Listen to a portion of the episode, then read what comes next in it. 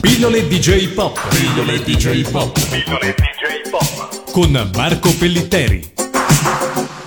Ben ritrovati ascoltatori di Radio Animati per una nuova pillola di J-Pop e bentornato Marco. Eh, grazie, eh, grazie Matteo, ma io saluterei anche le ascoltatrici di Radio Animati. Salutiamo anche le ascoltatrici.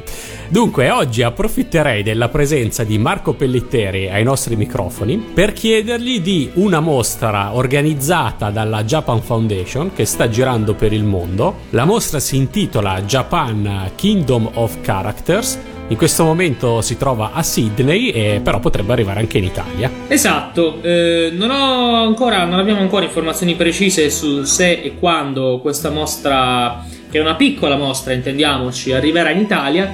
Eh, io ho avuto, mh, diciamo, coincidenza, la possibilità mh, di vederla in un posto più vicino eh, all'Italia, cioè in Inghilterra al Sainsbury Institute di Norwich, eh, una ridente cittadina a est di Londra.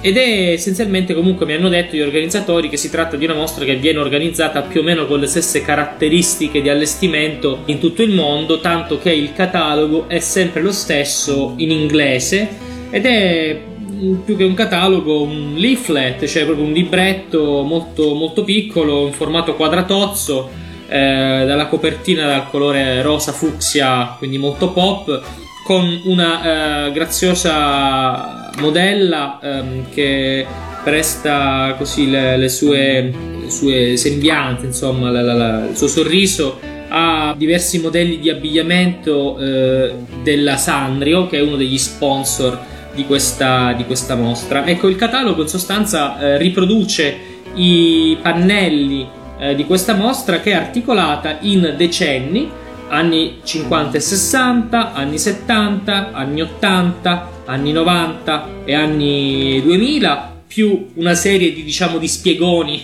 cioè di testi tutti in inglese molto carini con delle didascalie che illustrano eh, il contenuto dei vari pannelli e poi anche a parte una mm, cronistoria degli eventi del Giappone contemporaneo appunto dagli anni 50 a oggi, così in parallelo con l'evoluzione eh, dell'argomento di questa mostra, appunto Japan Kingdom of Characters, Giappone regno dei characters, dei personaggi, eh, ma inteso il termine characters più come dal punto di vista come dire stilistico eh, visivo che non contenutistico. Diciamo che i giapponesi della Japan Foundation hanno deciso di fare una mostra come dire, celebrativa del fatto che in Giappone le mascotte, i personaggi cartuneschi, da Astro Boy a Ultraman, a Nino il mio amico ninja, Hello Kitty, Mazinga, Moncici, eh, Doraemon, Gundam, Lamu, eh, Bikkuriman, Evangelion, eh, Magica Doremi, Chibi Maruko-chan e tanti altri eh, sono eh, appunto fino a Pokémon, ecco, e Rilakkuma, Tamagotchi, Sergeant Keroro, insomma, tutti questi personaggi messi onestamente devo dire un po' troppo alla rinfusa a mio avviso dentro questi pannelli e nella cronistoria eh, di questa diciamo carrellata dimostrano secondo la Japan Foundation come appunto il Giappone eh, attraverso i manga e gli anime sia diventato e su questo nessuno ha nulla da ridire il regno per l'appunto eh, dei personaggi, cioè i personaggi che sono eh, una sorta di leitmotiv visuale e culturale di un'intera nazione. Quindi da una parte i personaggi seri, dall'altra quelli un pochino più scherzosi, non soltanto attraverso anime e manga in realtà, ma anche in altri contesti più, come dire, realistici. Questa cosa dei personaggi è un continuo della cultura giapponese e quindi della comunicazione giapponese.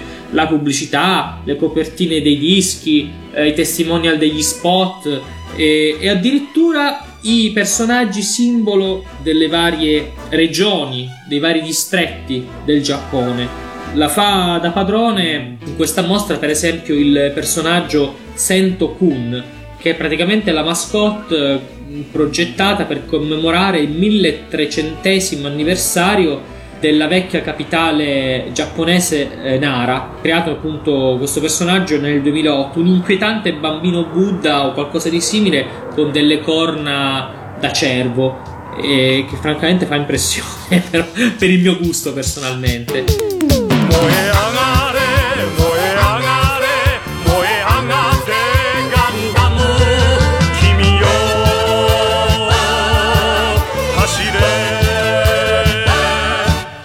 まだ怒りに燃える。闘志があるなら巨大な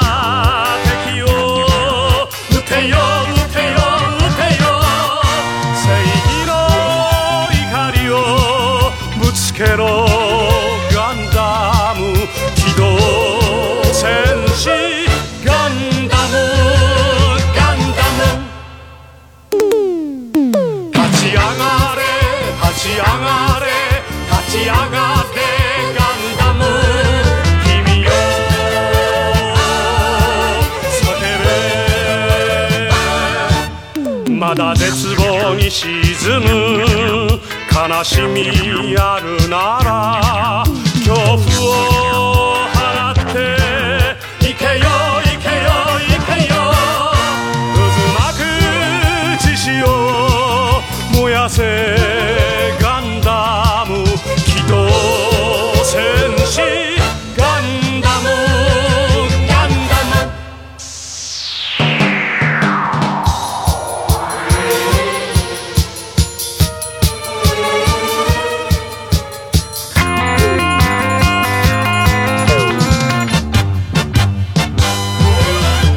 みがえるよみがえるよみがえるガンダム君よ。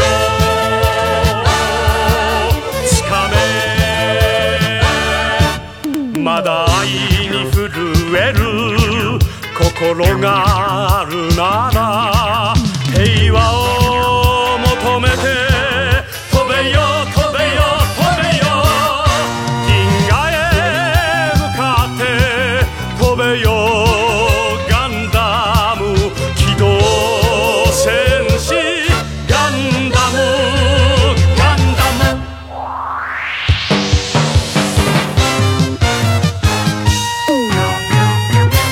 Quindi la, la mostra, se ho capito bene, è un po' una carrellata dei personaggi più famosi che in Italia ben conosciamo. Sì. Ma eh, si tratta soprattutto di, di pannelli? C'è anche qualche riproduzione tridimensionale? Sì, ci, ecco, sono quasi tutti pannelli, però dici bene, in effetti eh, quando l'ho visitata io a Norwich, all'ingresso della mostra c'era una statua di Ultraman, il primo Ultraman a dimensioni naturali, ovvero non eh, eh, 30 metri ma ad altezza uomo, ecco così. Eh, poi c'è anche la riproduzione molto certosina di una tipica cameretta di bambina con tutti i vari ninnoli, accessori, eccetera di Hello Kitty. Ripeto, la Sanrio insieme a mm, Character Data Bank, Pan Asia Newspaper Alliance e a Tokyo International Anime Fair Executive Committee Ecco, la Sari è uno dei, pers- dei, diciamo, degli sponsor principali di questa mostra, ovviamente organizzata dalla Japan Foundation, con eh, moltissimi altri sponsor che hanno prestato il copyright per i loro personaggi. eh, La Bandai, la Dynamic, la, to- la Toei, la Nippon Animation e, quant- e tantissimi, insomma. Infatti la quarta di copertina è piena di nomi, la quarta di copertina del catalogo. Eh, ma tu Marco cosa pensi di questa mostra come operazione culturale? Diciamo, è se non altro strano che ci siano fra gli organizzatori e gli sponsor le stesse case di produzione dei personaggi. Beh, dal punto di vista, come dire, metodologico, diciamo, eh, il fatto che ci siano tutti questi sponsor, eh, bah, la, la- la mostra di fatto è molto promozionale.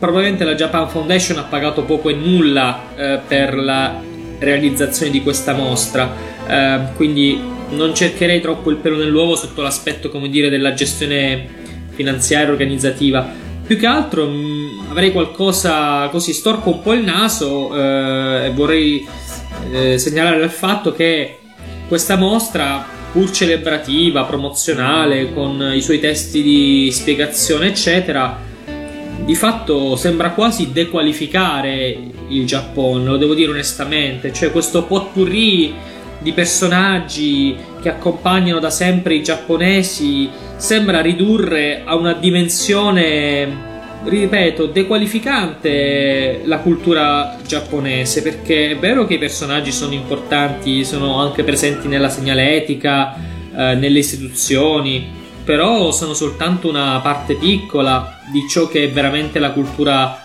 eh, di massa e pop giapponese oggi.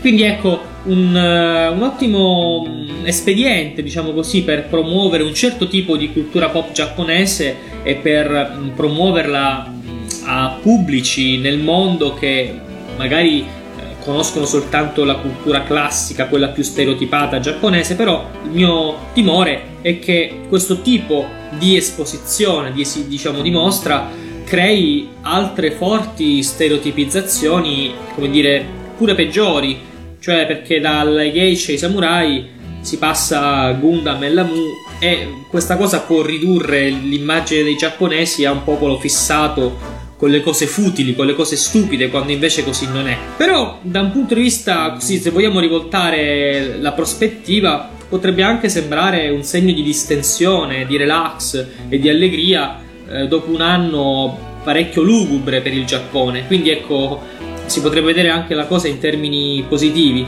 Quindi io lascerei la risoluzione di questo dubbio amletico direttamente ai ascoltatori che spero possano da qualche parte nel mondo assistere a questa mostra comunque molto interessante. Allora mi associo anche io a questo augurio e ti diamo appuntamento alla settimana prossima per una nuova pillola di J-Pop. Pillole DJ Pop. Pillole DJ Pop. Pillole DJ Pop con Marco Pellitteri.